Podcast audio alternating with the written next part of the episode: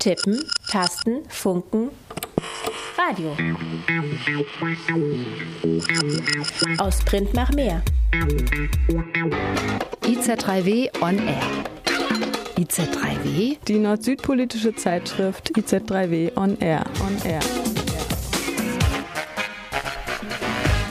Einen schönen guten Tag, herzlich willkommen zum Süd-Nordfunk heute am 2. April bei Radio Dreieckland oder in der Wiederholung an einem anderen Tag bei einem Radio, freien Radio eurer Wahl. Heute im Studio sind die Eva und Kati. Hallo, wir haben heute zwei Schwerpunktthemen. In der zweiten Hälfte reisen wir in die Ukraine, genauer gesagt nach Kiew. Da ging ja vor ziemlich genau fünf Jahren die Proteste auf dem Maidan leider blutig zu Ende. Und im letzten Jahr hat dazu eine Organisation aus Berlin in Zusammenarbeit mit Ukrainerinnen und Ukrainern eine Hörspiel-App produziert. In dieser App werden die erlebten Geschichten der Protestierenden oder auch Nicht-Protestierenden in Kiew damals nochmal ins Leben zurückgerufen. Das in der zweiten Hälfte der Sendung. Und ich ähm, erzähle euch was von Ostinato Records, beziehungsweise habe ich ein Interview geführt mit Vic Sohoni, dem Gründer von diesem Label. Und wir sprechen über Musik aus Somalia und dem Sudan aus den 1970er und 80er Jahren. Ja, und los geht's mit einem Song daraus. Welchen genau, ein Song aus Somalia von dem Album Sweet as Broken Dates von der Sharaf Band und der Titel ist Kadid Badana Naftaidani My Life is Full of tribul Tribulations.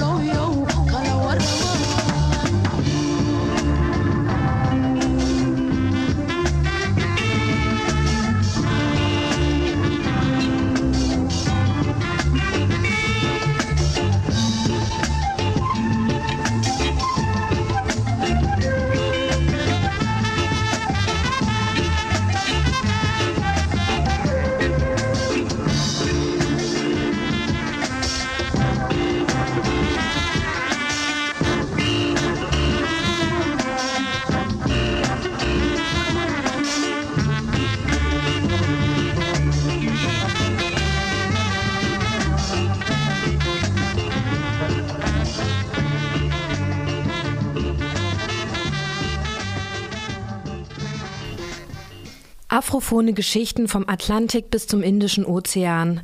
Die erzählt das Label Ostinato Records. 2016 wurde es von Vic Sahoni gegründet und hat seinen Sitz in Brooklyn in New York. Ein Ostinato ist eine sich wiederholende musikalische Figur. Der Begriff kommt vom lateinischen obstinatus und bedeutet störrisch oder hartnäckig. Laut Vic Sohoni sind repetitive Rhythmen und Melodien das gemeinsame Merkmal der Musik des afrikanischen Kontinents und auch vieler Musikkulturen Lateinamerikas und der Karibik. Die vielen ausgefeilten Arten, diese Melodien und Rhythmen zu halten, lassen einen vielschichtigen, komplexen Sound entstehen. Ostinatos finden sich in der Musik Kubas, auf Haiti, in Brasilien, in Nigeria, in Angola und Somalia. Für Vic Sohoni sind sie das gemeinsame Merkmal der Musik, die er veröffentlicht. 2017 hat Vic das Album Sweet as Broken Dates herausgebracht mit Musik aus dem Somalia der 1970er und 80er Jahre. Im September 2018 kam mit Two Niles to Sing a Melody The Violence and Sins of Sudan heraus. Und kürzlich ist eine Reissue der Starband de Dakar erschienen mit afro-kubanischen Psychedelic aus dem Senegal. Vic, warum hast du Ostinato Records gegründet? Meine Lohnarbeitskarriere habe ich als Journalist begonnen. Journalismus ist ein Berufszweig, der von westlichen Schreiberinnen und Redakteurinnen dominiert wird. Deren westliche Weltsicht bestimmt also, wie Geschichten, Kulturen und Leute dargestellt werden. Ich bin in Indien geboren und auf den Philippinen, in Thailand, Singapur und in den USA aufgewachsen. Daher konnte ich mehrere Seiten der Geschichte sehen. Als ich mir anschaute, über was berichtet wird, da wurde mir klar, dass sich im Journalismus, insbesondere im westlichen, während der letzten 100 Jahre wenig geändert hat. Wie einzelne Menschen dargestellt werden, hat sich zwar etwas zum Positiven verändert, aber meistens ist ein Machtverhältnis gegeben. Wenn du Geschichten über andere Menschen, Bevölkerungen oder Länder erzählst, formst du deren Bild. Crafting their image. You have image of entire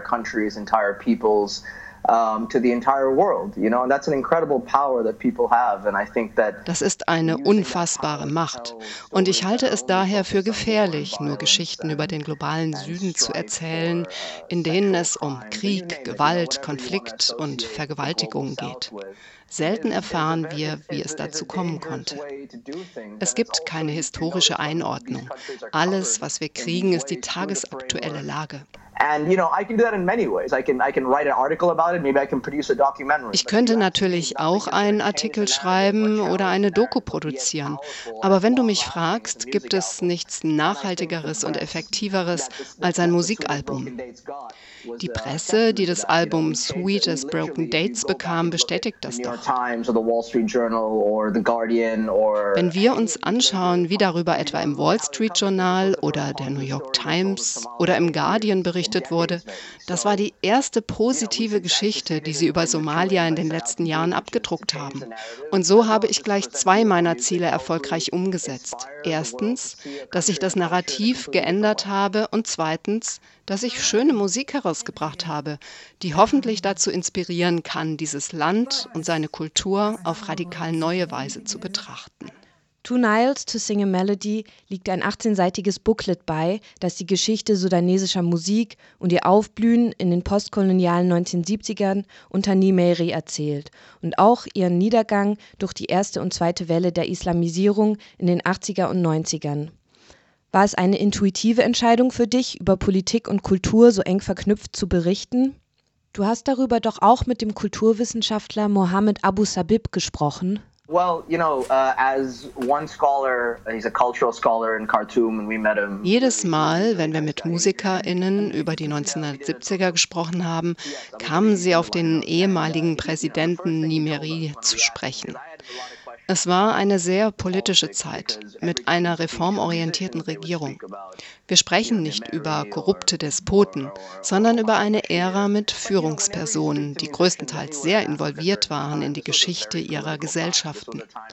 Sie setzten auf Kulturförderung als Mittel zur gesellschaftlichen Dekolonisierung, als Mittel, um nach vielen Jahren der Kolonialherrschaft, die bis 1956 andauerte, das gesellschaftliche Selbstbewusstsein wiederherzustellen. Abu Sabib meinte, im Sudan sind das im Sudan sind das Politische und das Kulturelle untrennbar. Das fällt einem sofort auf, ob es nun die Texte der Songs sind oder die Interviews. Schau dir etwa Mohamed Wahdi an. Er war Mitglied in der Kommunistischen Partei des Sudan, die zur Zeit des Kalten Krieges die größte KP in Afrika war. Das ist schon faszinierend. Und dann haben wir hier einen Musiker, der Parteimitglied war. Das prägte wie er die, das prägte, wie er über Musik nachdachte, sein Verständnis von Gesellschaft, seine Politik, seinen Aktivismus. Wir reden hier von einer sehr politischen Zeit und ich denke, dass die Depolitisierung der Musik einer der größten Siege der Rechten war, weltweit, in den letzten 20 bis 30 Jahren. Schau dir Hip-Hop an. Das war eine der politischsten Ausdrucksformen überhaupt. Heute ist er völlig seiner Substanz beraubt. Die Hakiba-Periode ist nach einem Koffer mit Aufnahmen der 1930er Jahre benannt, der von Kairo in den Sudan reiste. Von dieser Musik wird gesagt, dass sie die Basis aller sudanesischer Musik sei. In den 1930ern trafen sich Intellektuelle und Kulturschaffende in Kairo, weil es dort bessere Infrastrukturen für sie gab. Sie schrieben Arrangements komplett mit Text und Noten und schickten sie nach Khartoum, wo sie aufgeführt wurden. Uh, all das formt den Grundstock der sudanesischen Musik. Und der wichtigste Song der Hakiba-Tradition ist Al-Zaman Samanak von Abdullah Abdel Khader. Dieser Song wurde in den 1930ern komponiert. Die Hakiba-Sachen waren so gut zusammengestellt, meinte Abdel Khader, dass man sie im Grunde nur noch performen musste.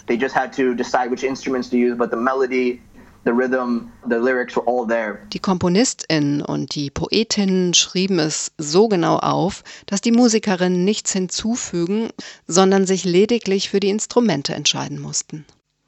Der Titel Al-Saman Samanak heißt Es ist deine Zeit. In den 1930ern sprachen sie über genau das. Es ist deine Zeit, Sudan, mach sie zur bestmöglichen. Abdel Khader wiederholte das in den 1970ern, um zu sagen, Sudan, wir sind jetzt wirklich unabhängig. Wir haben einen Präsidenten, der uns unterstützt. Wir arbeiten an einer reichen kulturellen Tradition. Wir dekolonisieren uns. Es ist unsere Zeit, Sudan. Es ist einer meiner Lieblingstracks auf dem Album. Und einer der ersten sudanesischen Songs, die ich je gehört habe.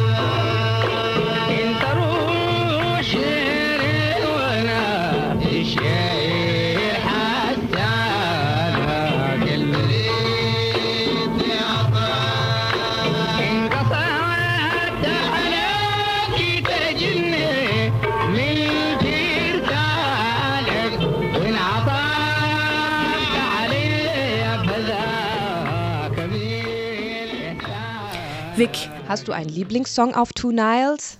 I would say my favorite track, it's the very last track, Al Mursal, number 16 by, by Muhammad Wardi, because mein Lieblingssong. Ich würde wahrscheinlich sagen, dass das der erste Track ist, Nummer 16, Al-Mursal von Mohamed Wardi. Nicht nur wegen des Klangs, sondern auch, weil er einer der ersten Songs war, den ich gefunden habe. Ich fand ihn, als wir an Sweet as Broken Dates arbeiteten. Er war auf einer Kassette, die ich auf dem Markt von Hargeisa in der Republik Somaliland gekauft habe. Erst dachte ich, es sei eine somalische Kassette. Kassette. Aber als ich sie anspielte, wusste ich gleich, dass sie sudanesisch war, wegen der Violinen. Da ist dieses sentimentale Element, weil ich finde, das ist eine der schönsten Arten, eine Geige zu spielen. Und da hatte ich noch nichts über Mohamed Wadi erfahren und seine Geschichte.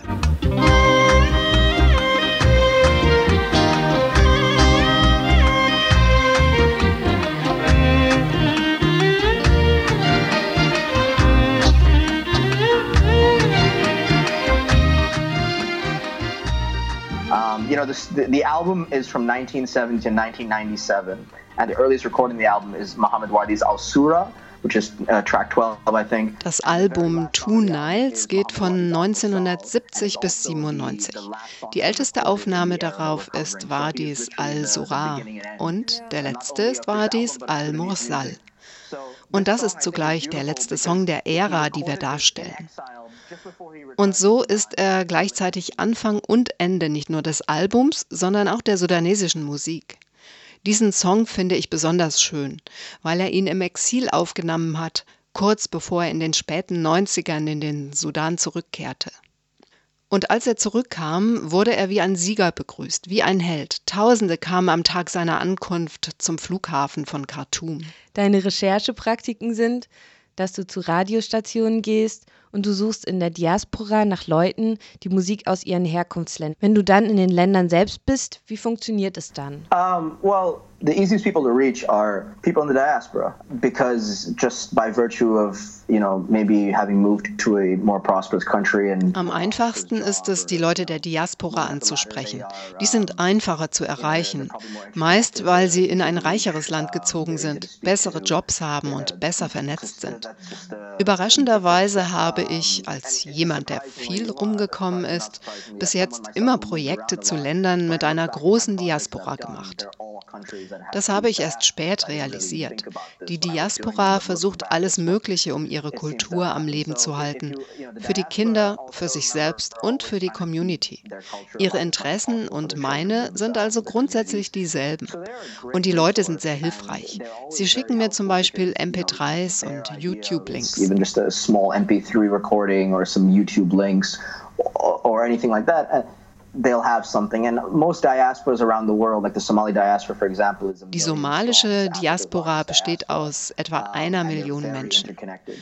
Es gibt da diesen Witz, wenn ein Gerücht in Toronto herumerzählt wird, wissen die Leute in London innerhalb einer Stunde Bescheid. Wenn du dich bei einer Diaspora eines Landes, das du erforschen willst, einklinken kannst, dann hast du dieses riesige Netzwerk an Leuten, die dich an die Hand nehmen können, wenn du dann vor Ort bist. Ich versuche nicht blind irgendwo aufzukreuzen. Das einzige Mal, dass ich das gemacht habe, war in Haiti, weil das mein erstes Album war. Und selbst da war ich mit der haitianischen Diaspora in Kontakt.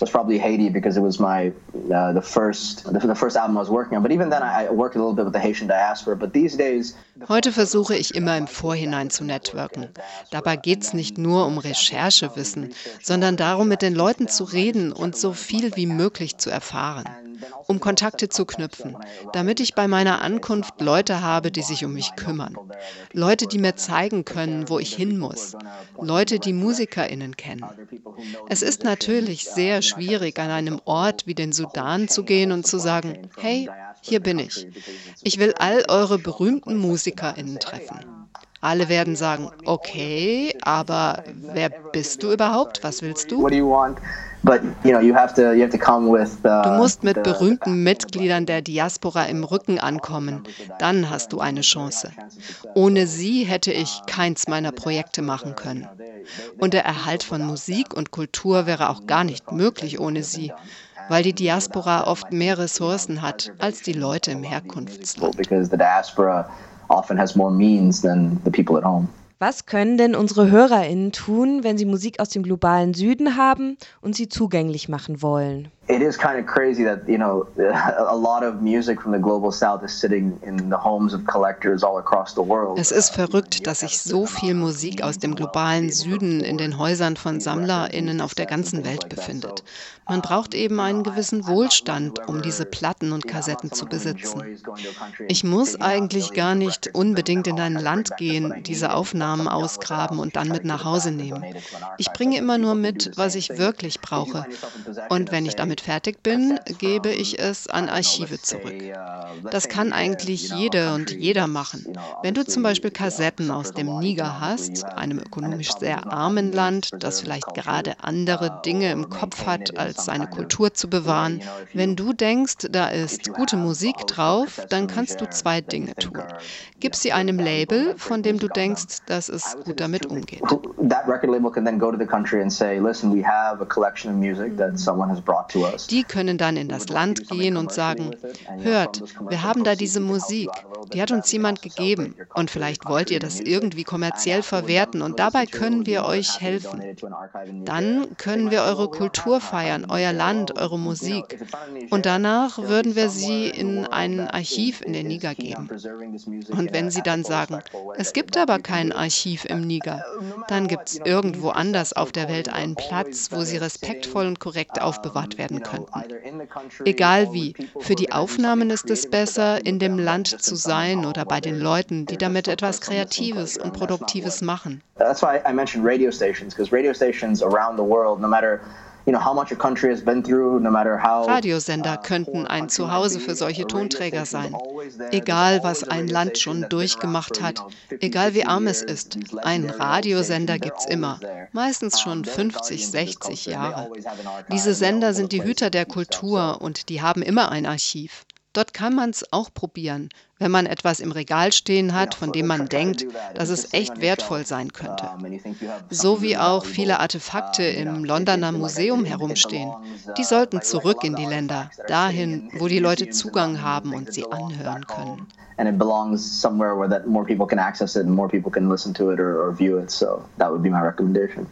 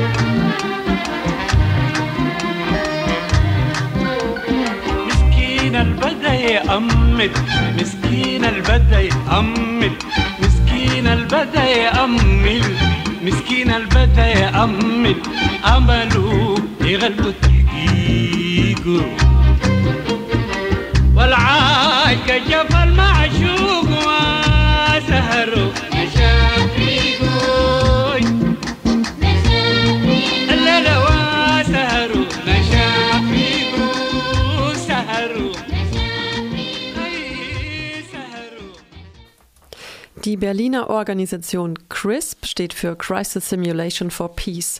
Sie organisieren politische Planspiele mit dem Ziel, die Zivilgesellschaft zu stärken und Konflikte zu bewältigen. In jüngster Zeit stand bei CRISP die Ukraine im Mittelpunkt, genauer gesagt die Proteste auf dem Maidan. Anfang 2018 haben sie in Zusammenarbeit mit der Kunst- und Informatikabteilung der Hochschule für Bildende Künste Saar und ISKRA, dem Zentrum für Dialog und Versöhnung, eine Hörspiel-App veröffentlicht, die die Geschehnisse vor gut fünf Jahren nochmal ins Gedächtnis rufen soll. Mit dem Smartphone in der Tasche kann man sich so auf den Originalschauplätzen unterschiedliche Geschichten erlaufen. Ihr hört nun Ausschnitte aus dieser App und die Projektleiterin Katja Pavlova, die damals selbst Aktivistin auf dem Euromaidan war.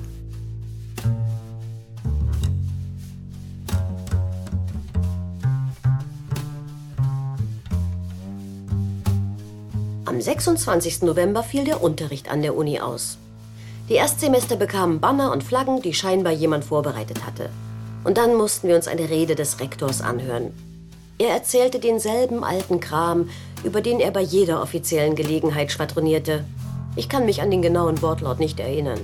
Irgendwas mit Ukraine ist Europa, wir sollten Verantwortung für unsere Zukunft übernehmen. Die eine Sache, die mich aufbrachte, war, was er über die Orangenrevolution sagte.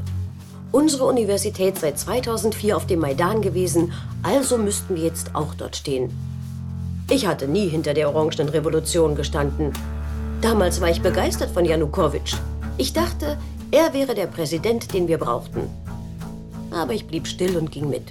Immerhin waren das ja unsere Leute dort draußen, also mussten wir wohl irgendwie ein bisschen Solidarität zeigen. Hier kamen wir mit der Methode Storytelling in der Konfliktbearbeitung. Und da äh, es hat natürlich seine Schnittstellen mit der Planspielmethode, äh, war aber nicht in dem Fall genau das. Äh, und ähm, wir haben die Menschen erst erzählen lassen, was sie auf dem Maidan erlebt haben. Und dann haben wir ihnen beigebracht, wie man ein Interview führt, wie man äh, besonders Empathie zeigt, während man zuhört. Und dann sind sie losgegangen und haben Interviews genommen. Dann haben sie auch die anderen erzählen lassen. Und wir sind einfach davon ausgegangen, dass die Geschichten äh, die Menschen zusammenbringen können. Das war unser Ausgangspunkt.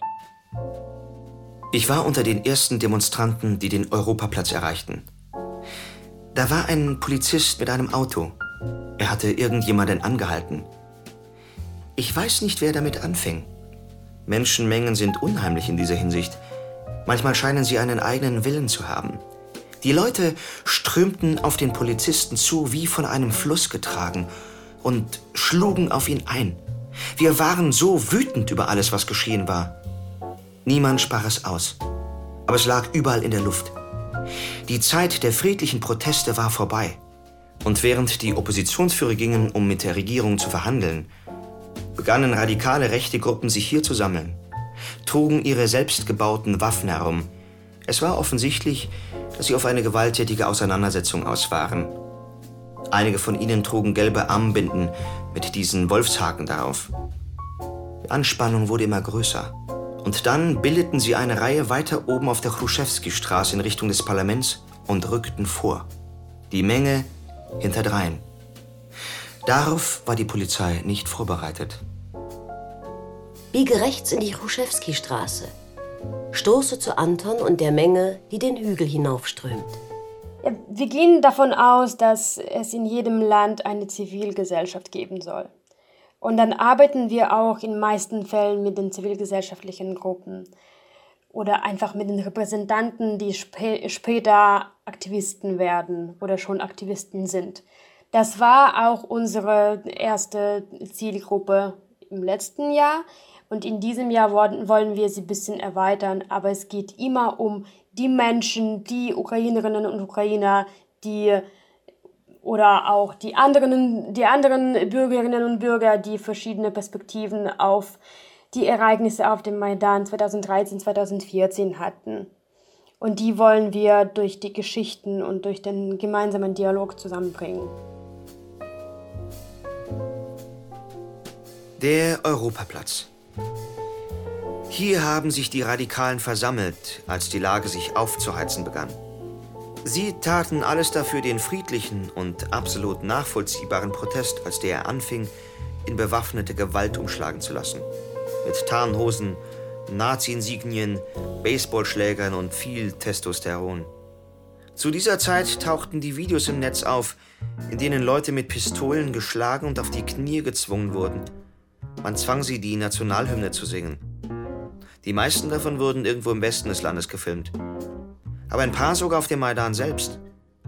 Die Urheber offenbar stolz genug, sie online zu stellen, damit es alle Welt sehen konnte. Unheimlich. Videos von Dreijährigen, die knüpft die Russen aufgrölten. Warum tut man so etwas? Warum spielt man denjenigen in die Tasche, die unser Land destabilisieren und uns ins Chaos stürzen wollen? Und wie kann man die eigenen Kinder da noch mit reinziehen? Biege rechts in die Chruschewski-Straße. Gehe bergauf. Unsere These war, dass ähm, obwohl die Ukrainerinnen und Ukrainer äh, verschiedene Haltungen zu den Ereignissen auf dem Maidan vertreten, sind ihre Vorstellungen, was die Zukunft der Ukraine angeht, eigentlich sehr ähnlich und dass sie größere Schnittmenge haben, als sie das sich auch wahrnehmen. Und das ist eine Grundlage für die Versöhnung in der Ukraine. Wir wollen äh, durch diese Geschichten betonen, dass die Menschen ähnliche Werte haben. Und deswegen können sie miteinander leben und reden. Und ja, ich kann nicht sagen, äh, dass es äh, jetzt gute Beispiele von der Versöhnung in der Ukraine gibt. Also es gibt schon Beispiele, aber es ist noch nicht so populär und breit. Und es gibt natürlich mehrere Fronten in der Gesellschaft und immer noch eine starke Polarisierung.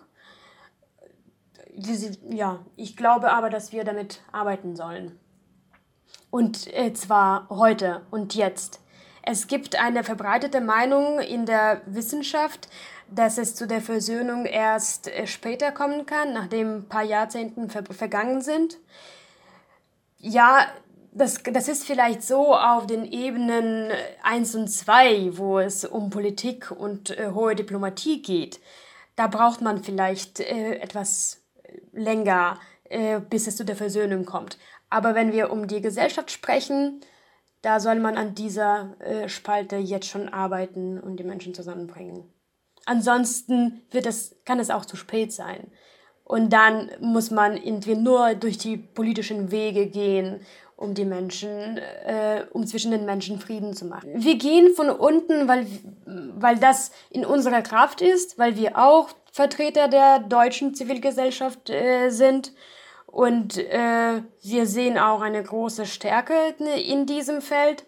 Deswegen arbeiten wir mit ihnen da. Und ähm, es hat bis jetzt gute Erfolge gezeigt, dass äh, die Zivilgesellschaft was bewegen kann. Wir können ja nicht sitzen und warten, bis die ukrainischen und russischen Politiker zusammenkommen und da Frieden machen.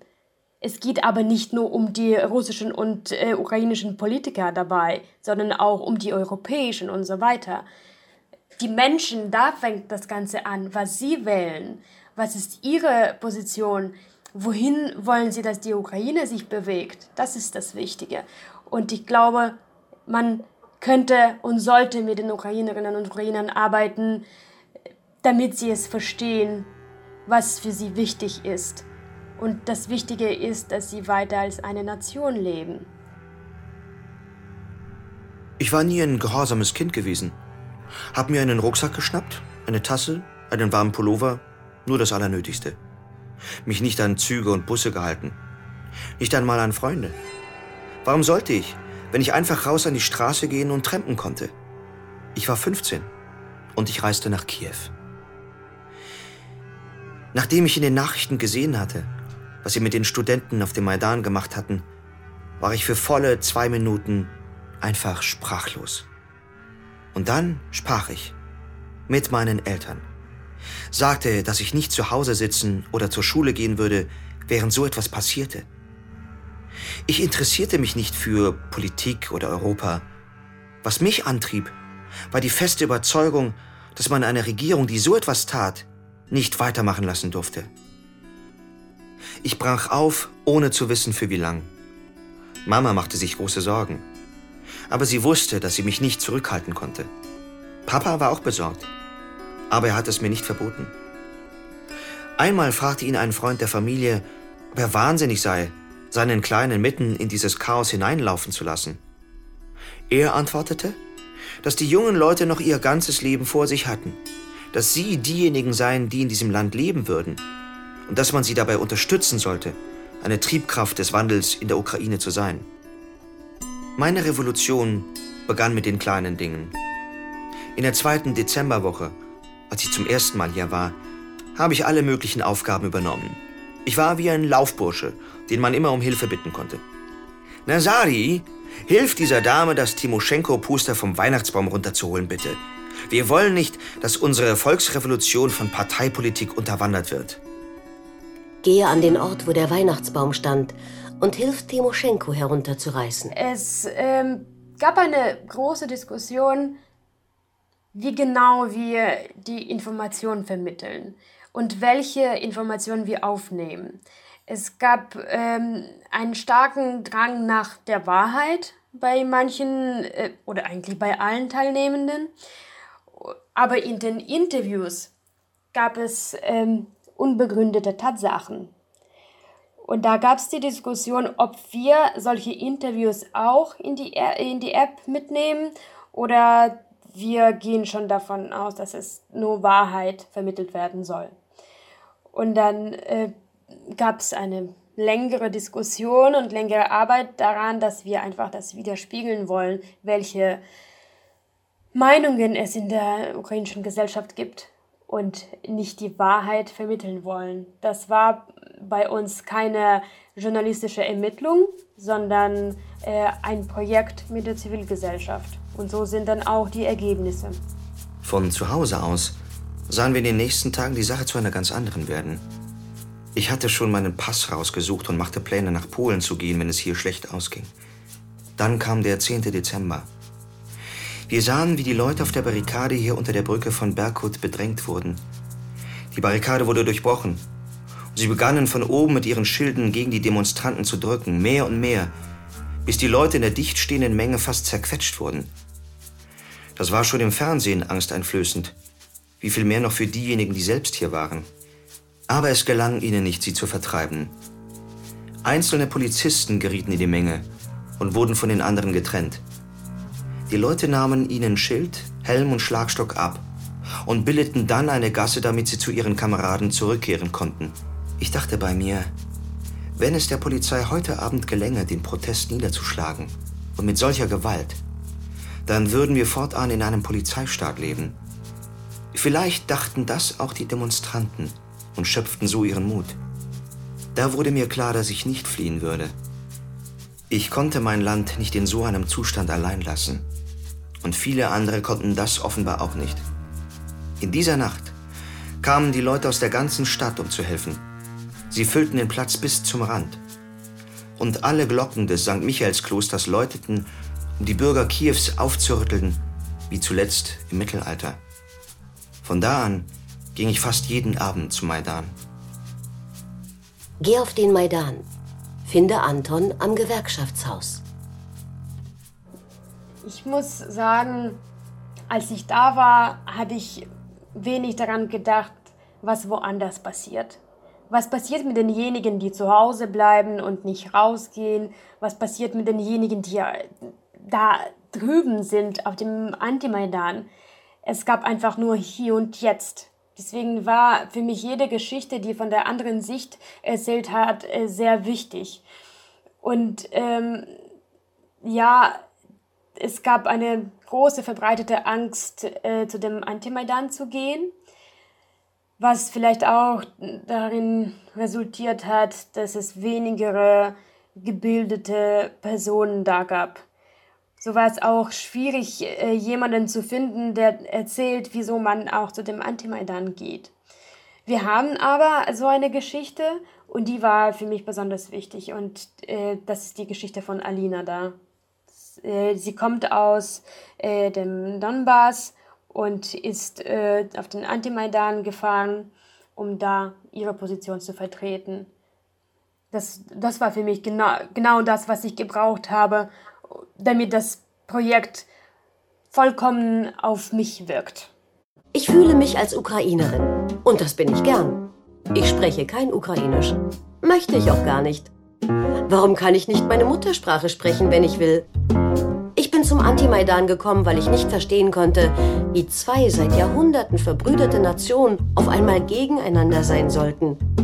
Und was hat Europa für uns getan? Es gab in Medien diese Sicht, äh, die ganzen aktiven und gebildeten Menschen sind auf dem Maidan. Entweder in Kiew oder in den anderen Städten der Ukraine. Das war die einzige Stelle, die es in den Medien gab. Okay, es gab auch eine andere, die starke Kritik von dem Maidan. Aber es gab keine Geschichten von den äh, intelligenten Menschen, die dagegen sind und auch dagegen protestieren. Und das hat dann äh, einfach meine Sicht erweitert, dass es auch andere gab und sie hatten ganz bestimmte Gründe, nicht auf den Maidan zu gehen. Das war keine Faulheit, das war ihre politische Position, dabei daran nicht teilzunehmen. Ja, aber warum genau man äh, nicht auf den Maidan gegangen ist, da gibt es verschiedene Gründe. Zum Beispiel ja, dass man den Politikern nicht geglaubt hat oder man äh, kritisiert die Ziele der EU, was für Interessen die EU an der Ukraine hat. Man ist da sich nicht so ganz sicher oder man äh, versteht es nicht, wieso sollen jetzt die zwei Länder, die so lange eine gemeinsame Geschichte hatten, die Ukraine und Russland, wieso sollen sie Feinde werden? Und, sie, und viele gehen davon aus, dass wenn die Ukraine sich der EU annähert, dass sie dann weiter von Russland wird. Das, das ist die Sorge von vielen. Es geht auch, es gibt da ein Beispiel von den Agrarsubventionen. Das ist ein großer äh, Kritikpunkt auch innerhalb der EU, der immer wieder besprochen wird. Ja, macht Sinn. Hier sind sie erschossen worden. Nur ein Stück weiter die Straße rauf. Wir hielten uns, sofern wir nur konnten. Das ganze Stadtzentrum war zur Hölle geworden. Ständig brannten Reifen. Die Stadt war vergiftet mit Rauch und dem Gestank von brennendem Gummi. Und ich hatte solch eine Angst. Urangst, fast wie ein Tier. Ich fürchtete um alles, was mir lieb und teuer war. Es war so bequem, Janukowitsch und den Russen die Schuld an den Toten zuzuschreiben. Aber was hätten sie davon gehabt, Demonstranten umzubringen? Nichts. Und noch heute gibt es in dieser Geschichte so viele Ungereimtheiten. Für mich war von Anfang an klar, dass die Scharfschützen auf Befehl der USA handelten und wahrscheinlich machten sie gemeinsame Sache mit diesen Fanatikern vom rechten Sektor. Und ich begriff, dass wir niemand sind für diese Leute. Sie betrachten uns nicht als Menschen. Sie wissen nicht einmal, wo sie auf der Karte nach uns suchen sollen und glauben, sie dürften unser Schicksal bestimmen. Sie werden vor nichts Halt machen, um uns in einen Bürgerkrieg zu treiben. Lauf weiter bergauf. Sieh dir gemeinsam mit Galina an, was wir verloren haben. Du wirst ein paar Minuten bis dort oben brauchen. Betrachte auf dem Weg die Gesichter links und rechts der Straße. Also wir arbeiten in diesem Jahr weiter mit Hidden Memories in der Ukraine. Dann äh, wollen wir in die Schulen ge gehen. Das ist äh, unser Programm in dem Jahr. Es äh, wird wahrscheinlich auch äh, mehrere Workshops in der Ukraine geben, wo wir ähm, an der Bürgerbeteiligung arbeiten wollen. Es gibt jetzt eine große Dezentralisierungsreform in der Ukraine, die äh, weitgehend von der EU und ganz besonders von Deutschland unterstützt wird. Da wollen wir äh, auch unseren Beitrag leisten. Da wollen wir ganz genau der Zivilgesellschaft beibringen, wie man sich an der Politik, an den lokalen Entscheidungen beteiligen kann. Der Konflikt verschaffte sich immer mehr. Die Masse radikalisierte sich. Und niemand dachte mehr zurück an die Gründe, wegen denen die Leute ursprünglich auf die Straße gegangen waren. Das Ganze wurde zu einem blutigen Chaos, in dem niemand mehr wusste, wofür er eigentlich kämpfte. Ich erinnere mich an die Aufnahmen von einer jungen Frau, die eine Trommel schlug. Ich glaube, Sie haben es hier irgendwo aufgenommen. Sie trommelte, bis ihr die Hände bluteten. Und sie war nicht die Einzige. Ganz normale Leute, Tausende, die frierend und blutend ihr ganz normales Leben für die Revolution aufgaben, mitgerissen von einer Leidenschaft für große, leere Worte. Und niemand unter ihnen hatte den Text der Assoziation mit der EU gelesen, die Janukowitsch unterzeichnen sollte. Viele wussten nicht einmal, dass es dabei erstmal nur um eine Assoziation ging und nicht um einen Beitritt.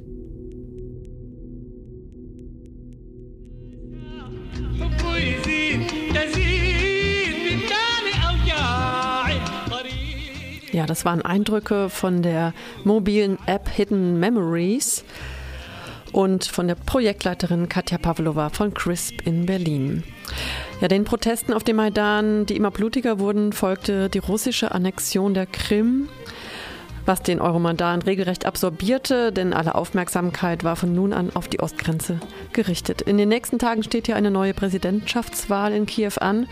Das größte zu lösende Problem bleibt der Umgang mit der Korruption im Land sowie die Aggressionen Russlands auf der einen Seite und auf der anderen Seite dann die Annäherung an die EU. Es bleibt spannend. Die drei Top-KandidatInnen sind immerhin EU-BefürworterInnen der Spitzenkandidat, aber ein politisch unerfahrener Komiker.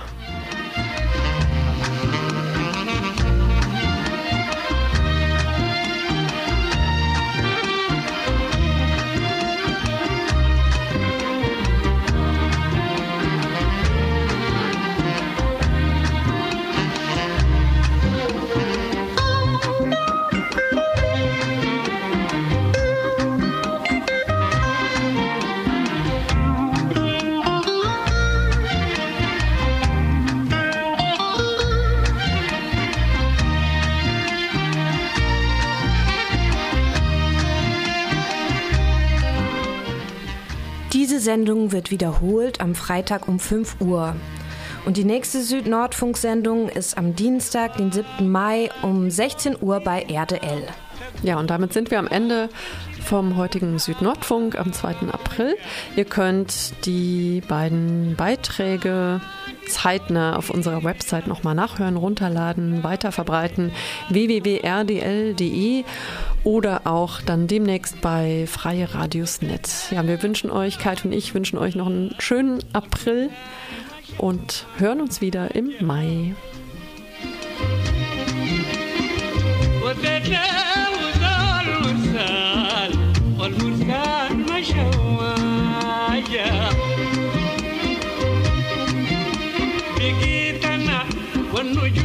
بالليل